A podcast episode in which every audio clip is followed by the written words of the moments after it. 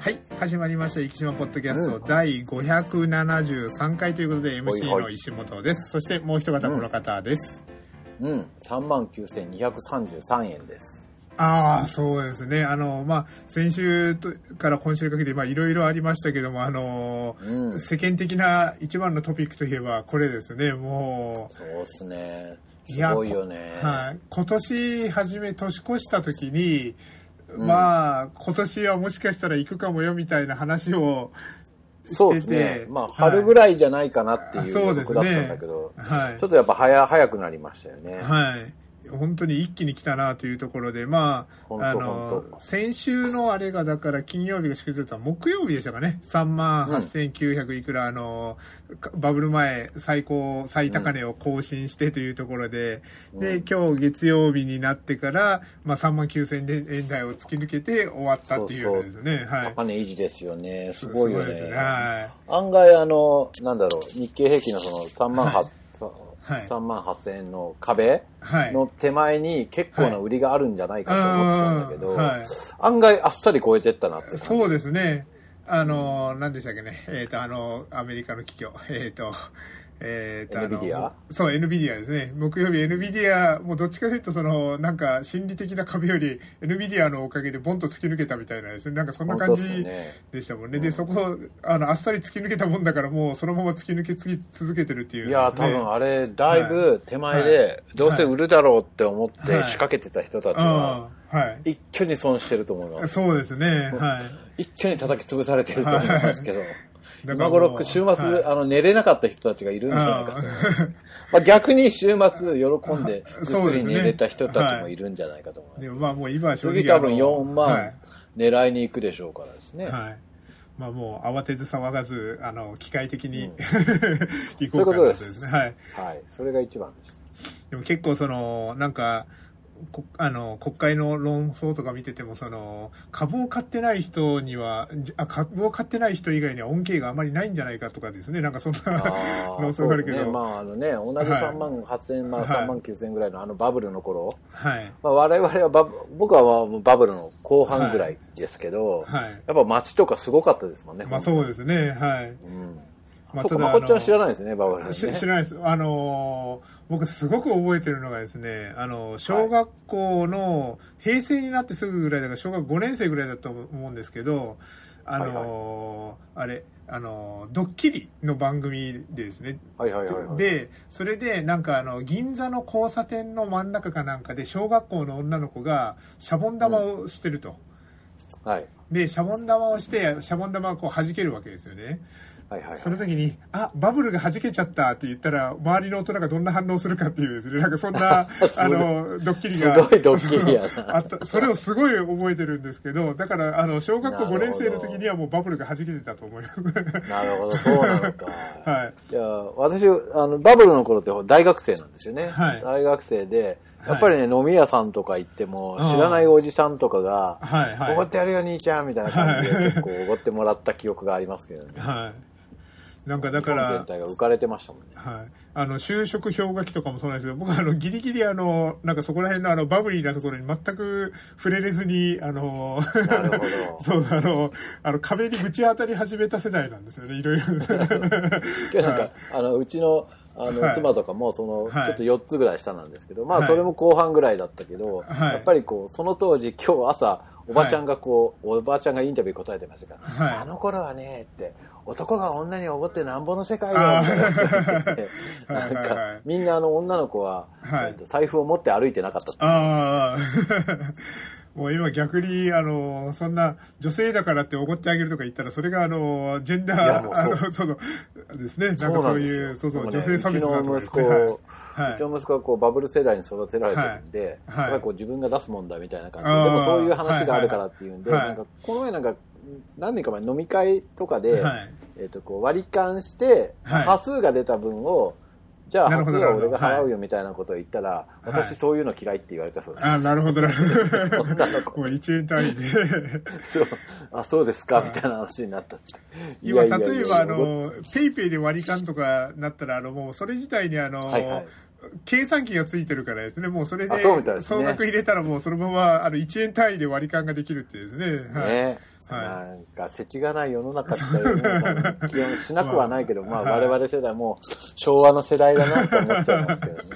まあ、そんな、あの、昭和の遺産みたいな感じだった、まあ、平成か。平成、あの、その、最高値っていうのをポンと超えたっていうのが先週末でしたけども、うん、あの、ある、ある意味荒れてたのは、先週は海が大変でしたね。いやー、ほんとね。やっぱなかなかこう、はい久しぶりですよね。一気に住んでて、はい、あんな3日間ぐらいこう、あね、なんか泊まるみたいなの、はい、そうですね。もうないですよね。はい、あのないって言えば今日、はい、月曜日なんですけど、はい、ええ、あんなに泊まったのは本当にないですね。はいはいはい。あの、さっきですね、あの、これを、あの、まあ、ポッドキャストの収録あるってことで、いつもあの、息のニュースを、あの、スマートニュースで拾うんですけど、はいはい、あの、では、ちょっとありましたので、えっ、ー、と、まあ、ちょっとしたニュースなんですけど、長崎壱岐市で停電、約1440個、九州電力ということで、うん、九州電力送配電によると、26日11時51分頃から長崎壱岐市の約1440個で停電が発生した。停電が発生した地域、うん、全部郷野浦で、片原、郷野浦、志原、西小、大原、田中フレ、坪フレ、東フレ、本村フレ、物部本村フレということで、結構広範囲にわたってですね、あの停電が起こったということで。ね、51分とか出てるんですけど、はい、私多分ね、40何分だったんですよね、停電。ああ、なんか2回、あの、僕は報告で2回報告したっていう、停電したってですね、はい。一発目停電してしばらくつかないなと思って、停電のあのページを見に行って、はい、停電情報を見たんですけど、はい、その時まだ出てなかったんですよね。はいはいはい、チャット入れて、入れると、い、や、停電はありませんって出たんですよ。はいはいはいはい、はい。え、おかしいなと思って、で、その後、なんか、本体とチャットつながりますってなったんですけど、はいはい、わざわざチャットしてまで停電してますって言わなきゃいけないかなと思ったのが40何分だったから、多分その後何件か入ったんですよね。うん多分あの、駅の方では、はい、えっと、はい、そこへ連絡する間もなく慌ててたんだと思います。まあまあそうですね。ねえー、っと、そうですね。僕も第一報をもらったのが、11時45分には、あの、第一報をもらってたので、だからそうですね、51分頃じゃないですね。もう一回前には行った、停電してますね。そうそうそう。もう 40,、はい、40分ぐらいだったと思うんですよ、ね。今日は長いなって話になって。最初病院のブレーカー落ちたのかなと思ってブレーカー見てブレーカー上がってますとか言われて。それで前見たらあのファミリーマートさんも消えてたんで,、はいはいはい、でしかもお昼前じゃないですか、はい、これは大変なんじゃないかと思って。少し多分バックアップとかあるんでしょうね。最初の時は、はい、なんかこうみんなこう荷物を抱えて出てきてたんで、はいはいはいはい、バックアップ電源があるんまあ、うちもそのコンピューターとかバックアップ電源つないであるんですけど、さすがにあれだけ長くなってくると、え、はい、やべえんじゃねえ、やべえんじゃねえっつって、あの、いろんなものをこう、今のうちにあのセーブしなきゃっつって、全部あのセーブして、で、ばっちゃり切れられて嫌だから、わざともう電源落としましたけど、うちはもうその、僕は正直その、博多にいたんですけど、まあ、一報を受けて、で、まあ、あの、病院なので非常電源とかがあるので、そこは生きるんですけど、あどれくらい持つんですか、非常電源？えっ、と、一応ですね、1日半ぐらいは持つような形にしてます。ああ、なるほど。はい。まあ、まあ、あの、あとはその、石油さえ確保したら、もっともっとっていう形なので、はい、そこら辺はちょっと、あの、石油、あの、会社さんとはちょっとそこら辺はいろいろ話はしてるんですけど、満タンで入ってできるのはそれぐらいっていう感じですね。なるほど。はい。でも本当に、あの、ちょっと、ちょっと焦りも、あの、ちょうど、福山先生昼の時間帯で、あの、患者さんとかまだいらっしゃった時間帯だったので、うん、はい、ちょっと、あの、お待たせした方々に申し訳ないと思いつつも、どうしようもなかったというところが正直なところですね。はい。うちとかもレジとか止まってしまってどうしようかみたいな。はい。ペイペイ使えませんみたいな。話したりとか。そうですよね。ちょうどね、午前中手術した後にこう、滅菌器とかをつけてたはい。はい。はい。はい。はい。そういうのが途中で止まったりとかして。大変でした、主要なものには電源ついてるんですけど、ね、うんそんな、まあ、ありましたし、まあ、先ほども言いましたけども、ちょっと嵐でいろいろ、あの、うん、僕がですね、まあ、ちょっと、あの、木、先週木曜日から治療だったので、どうしてもも、あの、はい。はい、水曜、木曜日の朝には渡らなきゃいけないって話だったけど、もうどうも木曜の朝は無理だと。で水曜のうちに渡らなきゃ。でたまたま僕はあの毎週水曜日の夕方仕事があるのにどうしてもいつも木曜の朝に渡るんですけどその水曜日の夕方の仕事がたまたま僕休みだったので渡れるとなったけどゴールラも出ないとなった時にあの久しぶりに唐津便に乗りました。おはい。そうなんですね。そう、唐津だけ、そうなんです。あれがですね、あの、北、北風みたいな感じで、息がちょうどですね、あのー、唐津航路をですね、あの、塞いで、塞いでくれてるような感じですね、風なるほど、なるほど。そう、だから、あの、結構、あの、周りが、あの、まあ、ヤフーの波予測で言うと、真っ黄色だったのに、あそこだけ、あの、はいはい、ちょっと青っぽい感じで。あ、はい、それでか。多分ね、その日休みの日やから金曜日かな。はい、朝、こう、ペットホテルとかの、こう、預ける、はいはいはい。まあ、キャンセルだったりとか、いろんなのがあって、預ける予定だったんだけど、行かなくなったから、はい、あの引き取りますみたいなのがいろいろあって、絶対こう病院来たりとかしてたんですけど、で帰りにちょっと海見ようかなと思って、海回ったら、そんなに荒れてなかったんですよ、ね。でも、合同ラ湖にフェリー止まってて、え、こんな、海荒れてねえけどな 多分、こっちか荒れてなくて、島影を外れると荒れてた。そうなんです、そうなんです。だから、あの、唐津に向かってたら、あの、唐津に近づくにつれ、どんどんどんどん、あの、荒れていくっていうような感じで、そうなんだ。最後は結構、なかなかの荒れ方で、これ本当につくんやろうかって思うぐらいですね、結構。珍しいパターンです、ね、はい。そんな感じで。東港のダメなところは、はい、そこから駅まで遠いところ そうですね、だから。なんとかしてくれよって思いますけど、はい昔あの、レインボーカラスとかがあって、あの、長崎に行くにはですね、直行のバスがあったりしましたけど、うん、で、僕あの、昔からですね、僕はあの、高校は、あの、福岡市営地下鉄ですね、使ってて、で、空港線って言われるものを使ってたので。共学になった高校です、ね、そうです、そうです、そうです。なので、よく西唐津駅っていう、西唐津駅っていうですね、電車をよく見かけてたんですけど、あの、高校の頃はこれ西唐津まで行ったら遠いんだろうなぐらいに思ってた西唐津駅にですね、生まれて初めて乗りまして、西唐津駅に着いて、はい。思わず、私もなんかで、ゴーノーラ便が帰れなくて、西唐津から博多にいたんだけど、西唐津から帰ってきたことがありますけどね。あれが、あの、もうちょっと明るい時間だったら、あの、虹の松原の車窓とか見ながらとかですね、なんでしょうけど、はいはいはい、あの、完全に真っ暗な状態だったので、あの、何も車窓も何もあったもんじゃなく、とにかく1時間半かけて、あの、天神の方まで行ったっていうのですね、はい。そうそう、遠いんだよね、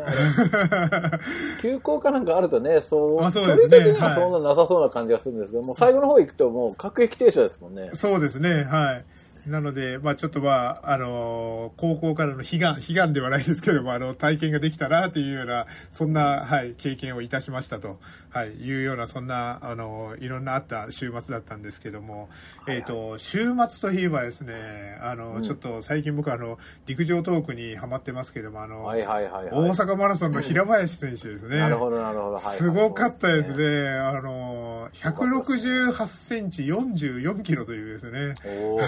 お吹けば飛ぶような体ね。そうですね。でも、食欲、あ、なんか、食事は人の2倍、3倍食べるそうで。えー、はい、痩せの大食いってやつそうですね。だからエネルギーっていうのはいっぱいあるんだろうな、というような感じで。でも彼がもし、あの、例の標準記録っていうのを破ってたら大問題になってただろうなと思うんですね。本当本当大変だったんじゃないですか、ね、はい。もう出してやれよっていう話に絶対なりますもんね。はい。本当本当なりますよね。はいいやいや、まあ、マラソンだけじゃなくて、週末ほら、卓球もすごかったし。はいはいはいはい。卓球も私は見、あの、見てましたけど。はい。1時間半ぐらい経ったところで、はい、延長して、はい、放送を続けますって、いや、1時間半しか予定してなかったのかよって、あの、はい、普通のと話になったんですけど、いや、ここで多分切ったらみんなブーイングすごいぞっていう。なんか、後の番組が相当、あの、延長したとかなんか言ってましたね。そうそうでしょうね。はい、いや、多分途中から中継しようかななったんでしょうね、あれね。はい。1時間半しか予定してなかったのかよ。あの、物理的に無理ですもんね。本当本当。いや、どう見てもこれ、下手したら日超えるんじゃないかぐらいの勢いでしたけど、あの女11時半ぐらいまで、ね。はあはあ、昔あのバスケットもすごかったしね。はあ、あと、週末のスポーツといったら、ちゃんと、あの、ね、もう一つ語ってもよろしいでしょうか。いいですよ。あの、J リーグが、あえて触れませんでした。いたしまして、あの、はいはい、まあ、今回、まあ、あの、トリニーターですね、あの、引き分けましたということで、はい、さっくり話は終わらせようと思うんですけど、はい、やっぱり今回、一番感動的だったのがですね、あの、国立競技場で、やっぱそうだよね。はい、そう。東京ヴェルディ対横浜 F・ マリノスというですね、これも、オールドファンからしたら、あの、懐かしいいやいやもう、はい。本当本当1993年5月15日、J リーグ開幕のカード、国立で行われたカードで、くしくも、あの日もベルディが先制してマリノスが2点取って逆転勝ちしたっていう、まあ、全く同じスコアの で今回も決着したベルディ、はい、いやあの時のリベンジかなと思いましたけどね、はい、そうなんですね。でだからなんか31年前のユニフォームを着てきた人とか31年前に、あの配られた旗を持ってきた人とかですね。なんかそういう方とかも、ね、はい、ほぼほぼ満満席状態です、ね、そうですね。なんか某週刊誌では、あの J リーグ観光鳥が泣いているとかですね。なんか言ってる週刊誌もありましたけど大盛り上がりだったということで、うん、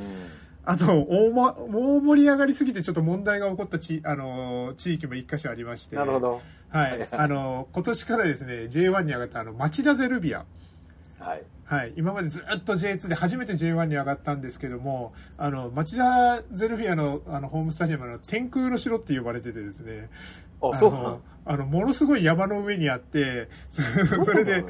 えー、っとですね野津野津田あ、はい、野津田。野津田ですかね。はい、うん、っていうところにありますの山の上にあって、あの、えっ、ー、と、鶴、鶴橋じゃない、えっ、ー、と、なんて駅だったかな。鶴、鶴崎でしたかね。えっ、ー、と、なんだったかな。えっ、と、なんかそういう駅があって、そこから、あの、大体バスで5キロぐらいの山を登っていくっていうのはそんなところにあるんですけどもあの J2 時代もそこそこあのアクセスがって言ってたんですけど J1 になるとやっぱサポーターがいっぱい来ると。うんで、サポーターが来るんですけど、あの、バスがなかなか履けないもんですから、あの、バス難民が、あの、試合が終わって3時間ぐらい経ってもなかなか履けなかったとかね。なるほど。でもね、野津田にはね、金具、金中のね、野津田車庫っていうね、バスのね、車庫があるんですけどね。はいはい。そう、そうらしいです。でも、あの、それでもなんかなかなか賄いきれなかったみたいで、なるほど。そんな、あの、引きごもごもな、あの、J リーグで。またすごいところに作ったな。だから、あの、いきなり、あの、開幕戦から大問題になってるっていうですねなんかそんな話だそうです。祇園祇園スタジアム。そうですそうです。それですねはい。もう本当にあの山の上にある天空の城と呼ばれるですねスタジアムなんですけどももしあの機会がありましたら 機会、はい、行く機会 というところでですねすごいとこにあるな、はい、そうなんですそうです。はい。あの、最寄りの僕はですね、もう正直行ったとしたら、はい、あの、2回行ったことあるんですけど、はい、ちょうど駅から5キロなので、僕からしたらいいジョギングコースなので、走っていくので、ね、はい。私の母校の大学からだと多分2、3キロのところにあります、あ、そうなんですね。なるほど、なるほど。はい、ちょっとじゃあ、いつかジョギングコースで一緒に回ってみようと思います。僕はタクシーで行きます、あ、そうです。というところでですね、ちょっとあの、今週の、えっ、ー、と、トークテーマの方にじゃあ今度は行こうと思うんですけども、はいはい、えっ、ー、と、今週は、えっ、ー、と、4週なので、えっ、と、トークテーマトークというところで、あの、一つトークテーマを決めて、ちょっと話をしようと思うんですけど、ちょっと前からですね、僕ずっとこの話をしたいなと思ってて、はいはい、あの、思ってたのが、あの、今度4月の14日でしたかね、えっ、と、壱岐市長選があるんですけども、うん、あの、別にあの、その政治について語りたい。はい。キャストが。はい。じゃなくてですね、あ、この取り組み素晴らしいなと思ってるのが、子供選挙っていうですね、取り組みが。なんかね、チラシとかたまに、はい、そうなんです。なんか博物館とか行くと見ますね。はい。僕もあの、よく、よく行くですね、某うどん屋さんにポスターが最初貼ってあって、これなんだろうと思ってて、まあ、子供の子供による子供のための選挙ということで、結構全国のですね、何箇所かで今までも行われてて、発端は2022年の10月に行われた茅ヶ崎。ね、砂混じりの茅ヶ崎ですね。はい。ので行われた、はい。あの、で、その、大人の、その市長選挙と、あの、同じ日に子供に選挙とは何か、で、選挙の運営だったりとか、選挙の概念だったりとか、そういうのを学んでほしいというところで、同じように選挙を。大人が学んだ方がいいんだよ、ね、そうなんです。で、それで茅ヶ崎で行われて、その後、埼玉、鳥取、讃岐、えっ、ー、と、で、えーと、去年の4月に3カ所行われて、うん、そして去年の11月には海老名、神奈川ですね。うんで行われて、そして今年の2月、えっと、もう、あの、行われたのか、そろそろなのか、えっと、神奈川県の藤沢ですね。神奈川中心で結構行われてるんですけども、ね、はい。その中で、えっと、全国で7番目で、九州では最初というところで、壱岐子ども選挙ということで、あの、今度の4月14日の市長選の時に、あの壱岐市長選と一緒に子供にも投票を行ってもらうと。で、ちょっと、概要を見ますと、えっ、とですね、えっ、ー、と、ちょっと待ってくださいね。概要が、えっ、ー、と、これか。えっ、ー、と、子供の、子供による子供のための選挙ということで、うん、子供の主権者教育の一環として4月14日に行われる壱岐市長選にて子供が投票する模擬選挙を行い子供の学びと市政への参加機会を提供しますと。そして子供選挙は子供が聞いて子供が選んで子供が届けるということで聞く子供たちが市長選の立候補者にインタビューを行いますと。そして選ぶ壱岐在住の小学校から高校生が投票をする。そして届ける、選挙の結果と子供の声を候補者に届けるということで、はい、あのー、あの子供たちにも真面目に市政を考えてもらうというところで、で、福山先生が先ほどおっしゃってですね、はい、そうなんです。で、これもう本当にいい取り組みだなと思ったのが、これ、あの、まあ、僕自身の反省でもあるんですけども、まあ、今まで一気に来て、まあ、何回か選挙がある中で、まあ、はい、あの真面目にすごく考えた選挙もあれば、正直その、まあ、あの、いろんなところで誰々に入れてねとかですね、そういうふうに入れて、まあ、安易にちょっと投じてしまった時もあったかなと、正直思うんですけども。流した選挙ってやつそうですね。ただ、これ、子供たちがじゃあ投票するって時に、例えば、うん、あの、お父さんの、あの、同級生だからとかですね、あの、うんうん、あのお父さんの会社の人だからとかですね、そんなことは多分しないわけですよね。ってなったら、まあまあね、家の中で、家族で、お父さんどんな理由でこの人に入れるのとか、お父さんこの人はどんな政策を唱えてるのとか、各家庭でなんか話し合うすごくいいきっかけになるのかなって気がするんですよね。それはありますよね。はい。だから、まあ、はい。なんだろう。福山先生が僕は昔から言ってる、はい、出る人も選ぶ人も、はい、あの政治は若い人がやらなきゃダメだって言ってるのが、未来作るのは若い人だからそうですね、はい、やっぱりね小学生とか中学生でも選挙権はないかもしれないけど、い、ずれなっていくわけだから、逆にこういう取り組みは面白いしそうですよね。だから、あの、福山先生がこの話の最初におっしゃった通り、大人が学ばなきゃっておっしゃったんですけど、ね、これ、これをきっかけに大人も選挙に対してどう向き合うかっていうのを学ぶいいきっかけになりそうだなと思ってですね。だから、あの、はっきり言ってさっきのような、あの、僕らの投票の仕方をするときは、あの、ろくにマニフェストも見らずに、まあ、とりあえず言われたから入れようかなっていうような時も正直、あの、あったこともあったかなと思うんですよね。でも、まあ、選挙について学ぶ機会がないもんね。はい、そうですね。はい。そういえば、出る人もそうだし、まあ、僕昔から言ってるけど、はい、選挙に出るんだったら、ほら、何、はい、かをやりたい時に免許を取るために勉強するじゃないですか。はいはい。でもね、選挙は、まあ、平等っていう名目だけど、出る人は別に何の資格もなくても出れるわけよね、うん。出たいって言えば出れるわけだから、はい、まあ、あの、供託金はあるかもしれないけど、はいはいはいはい。だからやっぱ、ある程度、おい、お前ある程度勉強してから出てこいよみたいなあるじゃないですか。はい。だから、ここですね、あの、壱岐子ども選挙のあのキャッチフレーズみたいなところがありまして、これが僕、あの、すごい、あの、共感があるな、あの、得れるなと思ったのが、子供が市長を選ぶとしたら、どんな視点で選ぶのだろうって、これがまず1個目なんですけど、これ、あの、大人が選ぶ時って、まあ、さっき言ったいろいろ人間関係とかっていうところが出てくることもあるんでしょうけど子供に例えば自分にあの家に子供がいたとしてそれであのどういう視点で選ぶのって聞いてみた時に自分たちもハッとするようななんかそういう視点っていうのが出てきたりとかするんじゃないかなとかですね。でだしやっぱりあの自分の家族っていうところですね。のためにやっぱり投票するっていうのも一つあるでしょうからあの、子供がまだあの投票権持ってない場合はですね、子供の未来のために投じるってなった時に、子供がこういう人に入れたいなっていう人に、親も共感して入れるっていうやり方も一つあってもいいのかなとかですね。はい。まあ、あの、あれか。あの組織票で言われてから入れるよりはそっちの方がいいそうそう、もう絶対そっちがいいですよね。あの、ねあの、特に誰に入れようかなっていう時に子供がこういうことをしてほしい人に入れてほしいとかですね、なんかそういうふうなところを聞いてから入れるっていうのもいいかなと思うし、あとは二つ目の。担うのは子供だもんね。はい子供が立候補者に質問するとしたらどんなことを聞くのだろうって、うん、結構これ大人でもじゃあ例えば、あのあのまあ、例えば4人今回出るって中で討論会をするって中であなた質問ありますかって当てられた時に、あたふたする大人が大半な気がするんですよね、結構ですね。なるほど、なるほど。はい。だから、選挙を僕たちが、あの、せんあの投票する人を選ぶ中で、どんなことを質問してみたいかなっていうところを子供に教えてもらうっていうこともあり得るのかなと思ったりとかですね。そして最後、子供は自分が選んだ候補者にどんな思いを届けるのだろうっていうところですね。これも、あの、まあ、あの、さっきの言ったような、その知り合いだから、同級生だから、会社のに言われたからで入れたら、もう思いを届けるとかあんま関係ないですよね、なんか。ね、はい。だから、そういうところで子供が聞いて子供が選んで子供が届ける壱岐子供選挙っていうところですね。これで、あの、なんか、大人たちがあの、選挙を学ぶっていうきっかけにもなってくれたらいいなとですね、ちょっと僕も今までの時間、ね、はい。あの大人の選挙の結果と子供の選挙の結果が、はい、あの違う、はい、そうなんですはい。揉めるね。そうですね。なんでこうなったのって子供に言われるかもしれないしね。あの、全く違うとかですね。なんかそういうことにな、でも、そこもまあ、あの、面白いとか言ったら、あの、立候補されてる方に失礼だけど、あの、また、また怒られるよ、僕。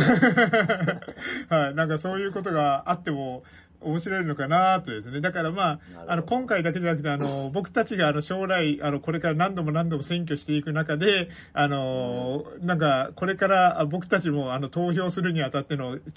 投票行動の、見直すいいきっかけとしてですね、なんかそういうふうに、はい、なってくれたらいいかなというのを、ちょっとこの子供選挙を見てて、あの、次回の念も込めてですね、あの、ちょっと今回はしっかり、あの、4人かどうかまだ決まってないですけど、候補者の人の声を聞いて、そして自分なりにどういうところを託したいかなとかですね、しっかりいろいろ考えてみたいなとですね。討論会とかあるんですかね、はい、あってほしいですよね。あってほしいし。まあそうでしょうね。はい、少なくともそれをこう、まあ、はい、会場に行けない人もいるから、なんかこう、中継とかしてくれたら、ね、まあそうですね、はい。うん、あのー、それをちゃんと見て、選ぶそうですね。ボブさん、お願いします。